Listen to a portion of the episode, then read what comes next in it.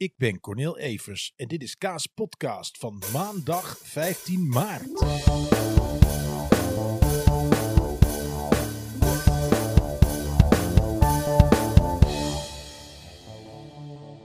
En het is maandag. Eh, de eerste mensen van ons hebben mogen stemmen. Eh, ja, iedereen mag stemmen trouwens, maar eh, in eerste instantie was het bedoeld, is het bedoeld voor de mensen, de zwakkeren, om ze even zo te duiden. Eh, ja, de mensen die meer risico lopen, die kunnen vandaag in een rustiger vaarwater lekker stemmen. Eh, de rest kan dat ook nog morgen doen. En de helemaal, de laatste rest, eh, de, de mensen zonder risico, of met veel minder risico, laat ik het zo zeggen, die mogen woensdag. Nou, dus we hebben nog even, de meeste van ons. Ik ga ook woensdag stemmen. Hè, laten we gewoon even lekker meedoen aan dat idee. En ehm, ja, wat ga ik erover zeggen? Ik heb, ik heb vandaag eh, weer eens. eh, ik zei het op Twitter en ik kreeg gelukkig veel bijval. Als ik één dikke tip heb. Stem niet vanuit de portemonnee die je nu hebt, maar vanuit de portemonnee die je hebt als je buiten je eigen schuld om in de shit raakt. Toch? Dan zie je wat een beleid echt voor je doet en eh, hoe het je geluk kan bepalen. Want weet je, als je het goed hebt nu, je hebt een dikke portemonnee of je hebt een prima portemonnee, dan is dat niet hetgeen waar je levensgeluk van afhangt. Of je moet voor jezelf zulke hoge doelen hebben gesteld eh, dat je ehm, er wel ongelukkig van wordt. Hè, dat je meer meer wil. Kan ook hè, prima. Eh jaag het doel vooral na. Heb goede ideeën. Doe het op een eerlijke manier. En ik gun je alle rijkdom van de wereld. En ik hoop dat dat je dan geluk zal brengen. Weet het niet. Ik heb zelf het idee dat geld eh, niet per se gelukkig maakt. Geen geld kan wel ongelukkig maken. Dat wel. En eh, dat weet ik nog wel vanuit de periode dat ik zelf eh, echt veel, veel, veel minder had. Dat je dan bepaalde zorgen en bepaalde stress hebt die, niemand, die je niemand gunt. Dus dat. En nu heb ik het oké. Ik ben echt verre van rijk. Maar ik ben ook zeker niet arm. En ehm, gewoon, ja, weet je, we kunnen onze dingen betalen. En we, we leiden het leven wat we willen. Zonder al te veel luxe, maar dat is niet erg. Eh, we kunnen doen waar we plezier uit halen met elkaar. En we overleven het. Dus dat is een prettige situatie. En ehm, nou ja, dat gun ik iedereen. Dat, eh, nog één ding over die verkiezing. Ik moest echt lachen vandaag. Zo fucking grappig. Eh, Thierry Baudet had een eh, poll op zijn, eh, op zijn Twitter gezet. En die zal ik even kijken. Hij had gezet. ehm, 17 maart, dubbele punt. En er waren er twee opties voor die poll. Eén was lockdowns slash vaccins. En de tweede was vrijheid slash Forum voor Democratie. en dat begon natuurlijk wel eh, heel goed voor hem, want eh, veel van zijn volgers die eh, dachten, nou ja, natuurlijk geen lockdown en vaccins, zo de niet erop. Maar vrijheid en Forum voor Democratie. Maar op een gegeven moment werd het toch door veel mensen opgepikt, die poll. En op dit moment staat lockdown en vaccins met 70% voor op 30% voor hetgeen hij verwachtte. Zo, leuk inkijkje buiten zijn bubbel, zou ik maar zeggen. Leuk inkijkje buiten zijn bubbel.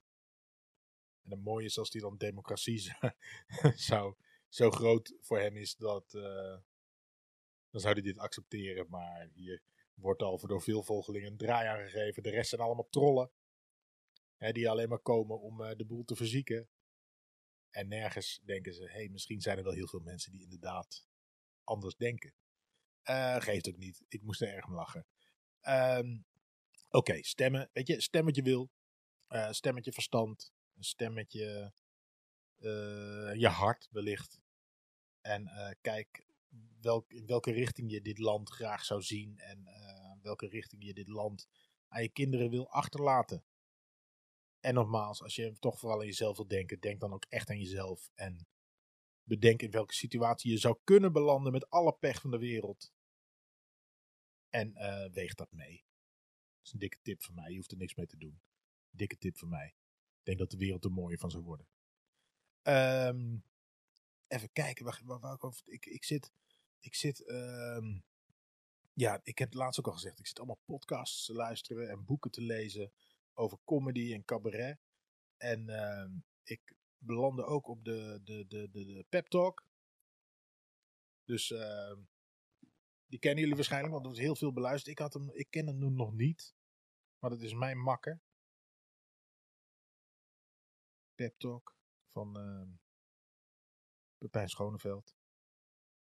En eh, ik, ik, ik luister nu naar eh, eentje met Raoul Heertje.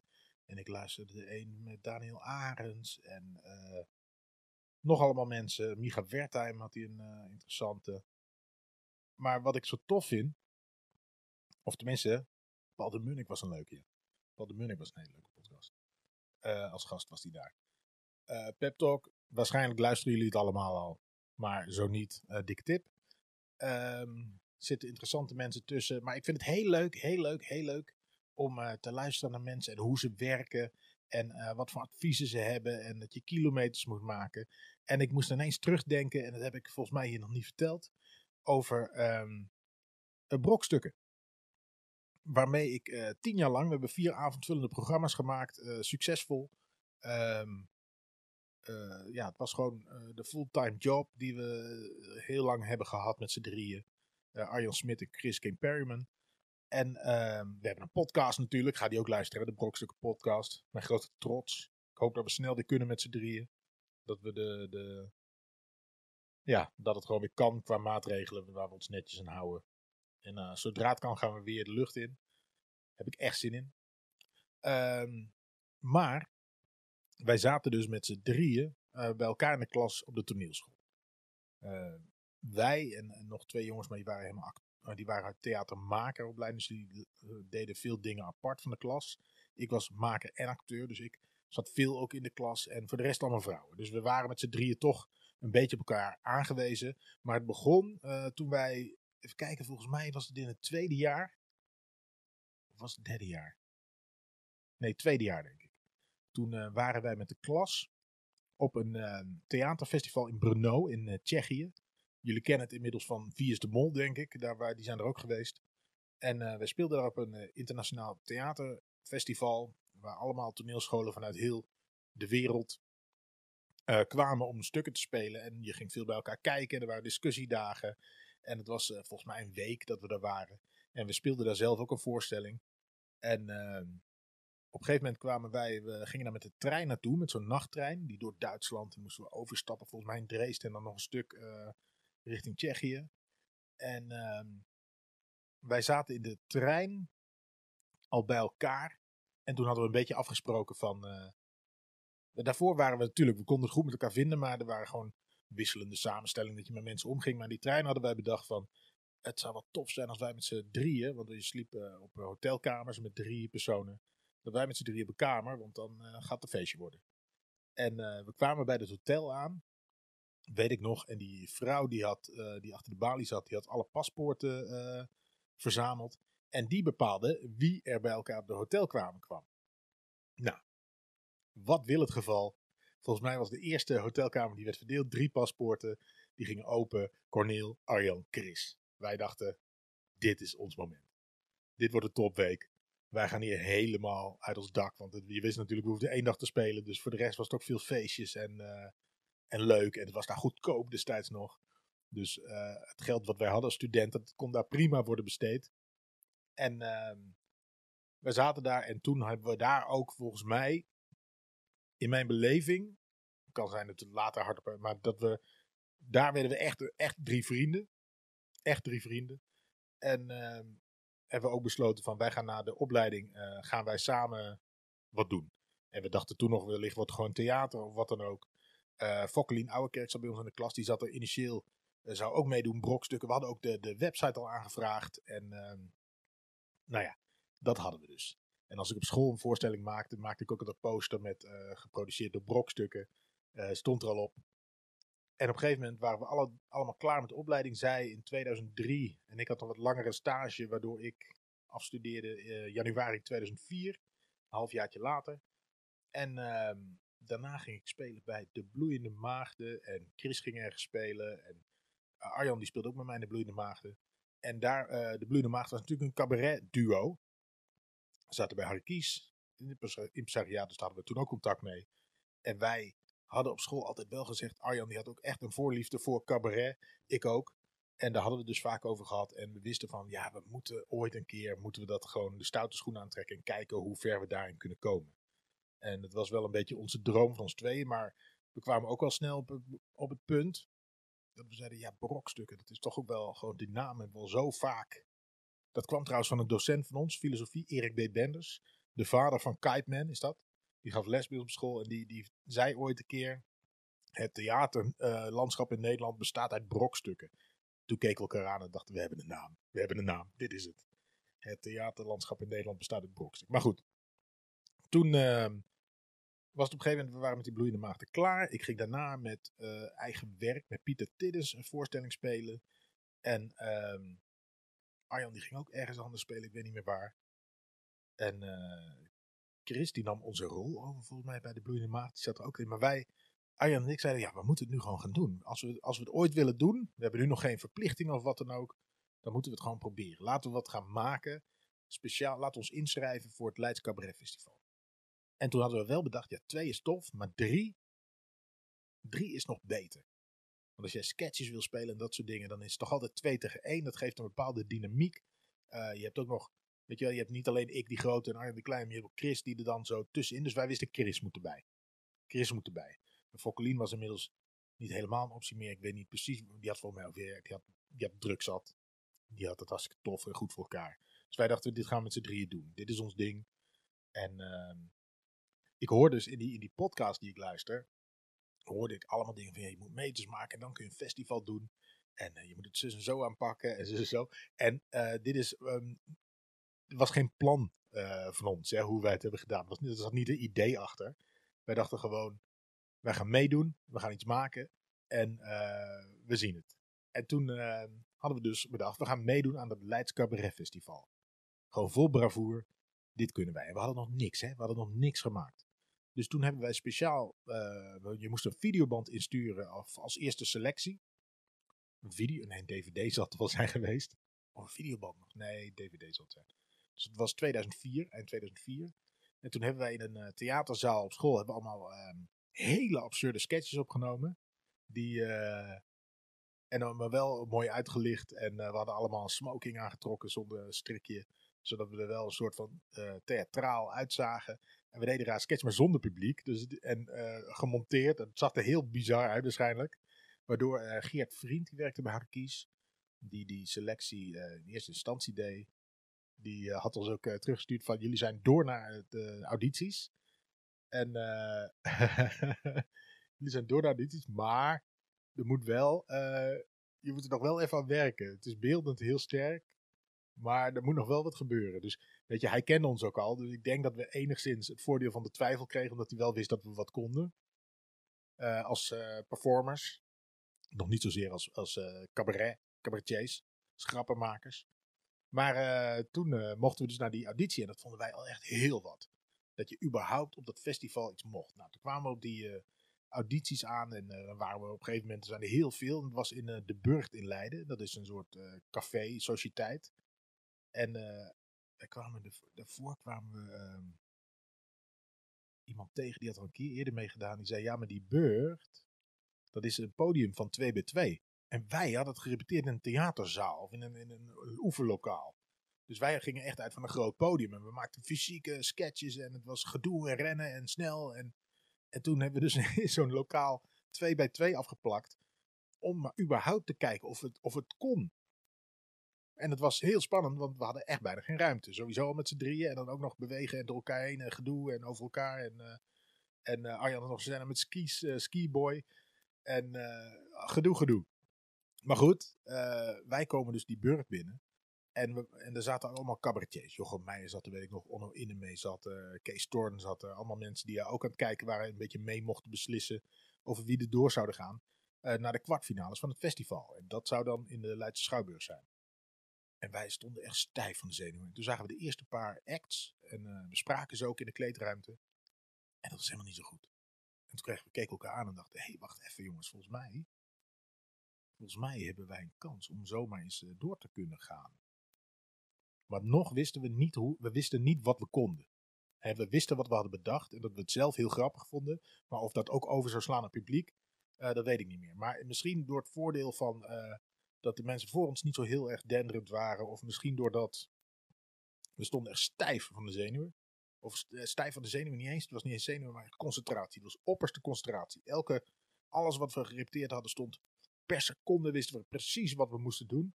Dus het was, eh, ik denk dat we daar een kwartier mochten spelen of zo, 20 minuten. En dat was een wervelwind. Gewoon bam, we kwamen op en we stonden er met z'n drieën in smoking. En eh, met drie koffertjes kwamen we op een skiboy en pam naar de, naar de piano. Weer een lied en dan weer een ding en dan weer een sketch en dan weer dat. En super, super snel. En eh, de ene was nu afgelopen, je zat er weer in de volgende. Dat is altijd onze stijl gebleven. Niet een duidelijk punt en dan eh, blackout. En door, nee, hop, laatste grap. En de volgende zet alweer de volgende sketch. En dan vloog je weer de volgende wereld in. En die zaal die ging kapot. Echt, ik heb nog nooit bijna zo fijn gespeeld als daar. Iedereen vond het tof. En ze kwamen ook meteen na de tijd. Voelden we al aan iedereen van nou, dit kan niet misgaan. En eh, ik weet nog dat Jochem Meijer naar ons toe kwam. eh, nog met de tranen in zijn ogen van het lachen. En die had nog wel dat idee over die sketch en dat. En eh, die vroeg van, hebben jullie een opleiding gedaan? En hij zei, ja, komen van het toneel. Ja, nee, dat dacht ik al, dat dacht ik al. En ehm, daar, daar dus ook hem leren kennen. En die kende ik daarvoor alleen maar van tv. Sowieso was ik nog niet bekend in de cabaretwereld. Als je er eenmaal in zit, gaat het heel snel. Maar daarvoor ken je nog niemand. En eh, Geert Vriend kwam ons nog even eh, vertellen wat hij tof vond. En eh, toen hadden we al een gevoel, dit gaat wellicht wel lukken. Om op het festival te komen. En eh, nou, weet niet, een week later of twee weken later kregen we daar de uitslag van. Ehm, werden we gebeld, denk ik. Of we kregen een brief. In ieder geval waren we volgens mij op de 60ste verjaardag van Arjans vader of zo, waar we dat hoorden. En eh, daar natuurlijk weer geproost en gevierd. En we mochten op het Leids Cabaret Festival spelen. Ik bedoel, dat was voor ons eh, niet het startpunt. Dat was voor ons een doel op zich. Dat was voor ons een soort van heilige grond waar we allemaal andere mensen van kenden die daar hadden gestaan. En, en nu stonden wij daar ineens. Dus, dus dat we überhaupt mee mochten doen was echt ja, alsof je ehm, ja, op Lowlands mag spelen voor een volle tent, weet je wel. En ehm, nou, toen deden we die kwartfinale. Hoppakee, gingen we door. Eh, we gingen de halve finale toen knallen. En eh, nou, dan stonden we in de finale. Stonden we in de finale. En ik weet nog het punt dat we... eh, want als je in de finale staat, mag je daarna een finalisten toedoen. Met de drie finalisten ga je de, heel, seizoen- de rest van het seizoen ga je door heel Nederland. Dan speel je in mooie theaters. En daar zit altijd publiek, want die willen allemaal die nieuwe finalisten zien. En in de kranten was ook... Het was een fantastische finale. We stonden met Harry Glotsbach, eh, comedian. En met eh, Katinka Polderman, u waarschijnlijk wel bekend. En eh, het had naar haar geschild. Ze hebben de recount van de... ehm, hoe heet het? Publieksprijs hebben ze eh, moeten hertellen omdat het zo dicht bij elkaar lag. Uiteindelijk heeft Katinka Polderman en wel de juryprijs en wel de publieksprijs eh, gewonnen. Maar ik heb en van de jury gehoord en dat, dat daar ook echt discussie is geweest. Maakt ook niet uit, Katinka is fantastisch. En ehm, wij waren nadat we op hadden getreden van de finale en Katinka was als laatste geloof ik. Waren we gewoon daarachter gaan drinken. Dus wij waren een soort waas van feestvreugde dat we überhaupt in die finale stonden hoorden we ook de, de uitslag aan. En eh, we gingen ook dan de tijd naar de Katinka Tour podium. We knuffelden er en gefeliciteerd. En toen hoorden we ook nog van mensen van... Oh, jullie waren zulke goede verliezers dat jullie nog zo blij waren. Terwijl in de zaal ook voelden dat het heel spannend was. we gewoon zat. Maar ehm, ja, nee, dat was een fantastische, fantastische trip was dat. En het grap is dat ik dus ehm, bij die podcast... dat ze allemaal een soort plan hebben. En wij hadden helemaal geen plan. We wilden gewoon meedoen aan het Leids Cabaret Festival.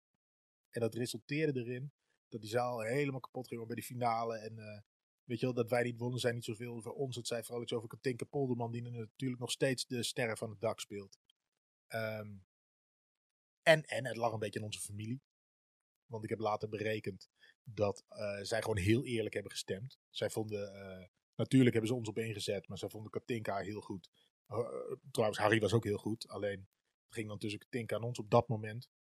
Ehm, ik weet niet of dat nu nog zo zou zijn. Want Harry is natuurlijk ook al heel lang bezig en die zit ook in ander vaarwater nu. Maar ehm, toen was dat zo en dat voelde je ook. En, ehm, en die heb ik Katinka toen op twee gezet. En ik heb later een keer berekend toen ik het verschil hoorde dat als onze hele, alle onze familie die in de zaal zat, tactisch tik op drie hadden gezet, hadden wij de publieksprijs gewonnen. Word ik daar nog boos op? Nee, helemaal niet. Want we hebben een fantastische finalistentour gehad. Ook met Katinka en Harry. En uh, we hebben daarna. Uh, we kregen impresariaat meteen. Uh, en we hebben tien jaar echt de tijd van ons leven gehad. En uh, ja, dat was fantastisch. Maar wij hadden dus niet, wat ik in al die podcasts over. Ja, zo moet je beginnen. Je moet het zo aanpakken. Je moet het zo aanpakken. Ik denk dat bravoer en brani en uh, vertrouwen in jezelf. Ehm, en je moet natuurlijk talent hebben. Je moet het kunnen, natuurlijk. Ehm, dus je moet ook een soort derde oog hebben dat je wel kritisch op jezelf bent van dit moet het zijn en niet dat. Je moet wel kwaliteit brengen en ik denk dat we dat wel konden. Misschien ook door onze achtergrond van uh, toch theater maken, toneel. Um, maar we hebben het gewoon gedaan. Dat is toch voor mij altijd een dikke tip. Als je iets wil, doe het vooral. Heb achteraf spijt, maar nooit vooraf uh, bedenken wat er allemaal mis kan gaan. En uh, ook al hielden we daar rekening mee hoor. We, hadden echt, we dachten, ja, dit is zo'n hoog platform. Hoezo kunnen wij er zomaar tussen staan? En, en het lukt ons gewoon. Het lukte ons gewoon. En, en ook nog mooi naar die finale weet ik nog. Dat Tel Beckham deed destijds de um, programmering op Lowlands. Van, um, uh, van Cabaret, van de theatertent. En die kwam na de finale. Meteen de uitslag was geweest. Toen liep hij ook op het podium. Uh, kwam die even nog even. Ja, er kwamen meer mensen achter backstage. En toen kwam hij naar me toe. Hij zei van, hey, zouden jullie anders op uh, Lowlands willen spelen? En ik zo, hij zei, of moet je er even overleggen die altijd? Ik ik hoef helemaal niks te overleggen. Wij spelen op fucking Lowlands. Wat mooi want dat is echt altijd al een droom van mij geweest. Omdat mijn grootste droom is altijd, en nog steeds stiekem, om een muzikant als muzikant iets te bereiken. En, en Lowlands was natuurlijk wel een ding. Alleen nu is dat wel gelukt, maar dan in de cabaret en wat ook fantastisch is. We hebben alle grote festivals gehad. Uh, Paaspop en uh, de Zwarte Cross. En, en het zijn hele lastige voorstellingen, want er speelde bij ons MXPX, terwijl wij op Lowland stonden naast, toen zijn de Foo Fighters begonnen. Dus het was zeker niet onze beste voorstelling, maar het was wel een fantastisch weekend. En ehm, ja, weet je, je maakt zoveel toffe dingen mee. Ook weer door gewoon iets te doen en de ballen te hebben ervoor te gaan. En in het begin denk ik dat we alle drie van 400 euro in de maand moesten rondkomen. Maar we wisten van dit, dit moeten we nu doorzetten. Nu kunnen we het doen. We hebben nog geen kinderen. We wonen redelijk goedkoop. Uh, dit is het moment. Dus ik adviseer iedereen als je een droom hebt. Ga er fucking voor. Dat was een lang verhaal zeg. Ik hoop dat het een beetje samenhangend was. Uh, mocht je nog iets op willen zoeken, zoek op, uh, op, op YouTube. Gewoon brokstukken maar eens op. Uh, ik noem bijvoorbeeld een pompelmoentje. Een hilarische scène, al zeg ik het zelf. En uh, ga ook vooral onze uh, de Brokstukken podcast luisteren. Begin gewoon vanaf 1. Dan begin je in 2010. En dan ga je door, want we hebben er niet superveel afleveringen opgenomen. Wel over een hele lange tijd verspreid. En ehm, dat is echt grappig. Ja, dat durf ik wel te stellen. Dat is echt grappig. En begon in een tijd dat niemand nog podcast maakte. Letterlijk niemand in Nederland. Uh, dus uh, gewoon, het was gewoon wat het was. En het is echt heel tof. De, uh, dat dus. Dus ik hoop dat ik snel met die jongens samen zit. Ik heb ze alweer te lang niet gezien. En voor nu zeg ik tot morgen.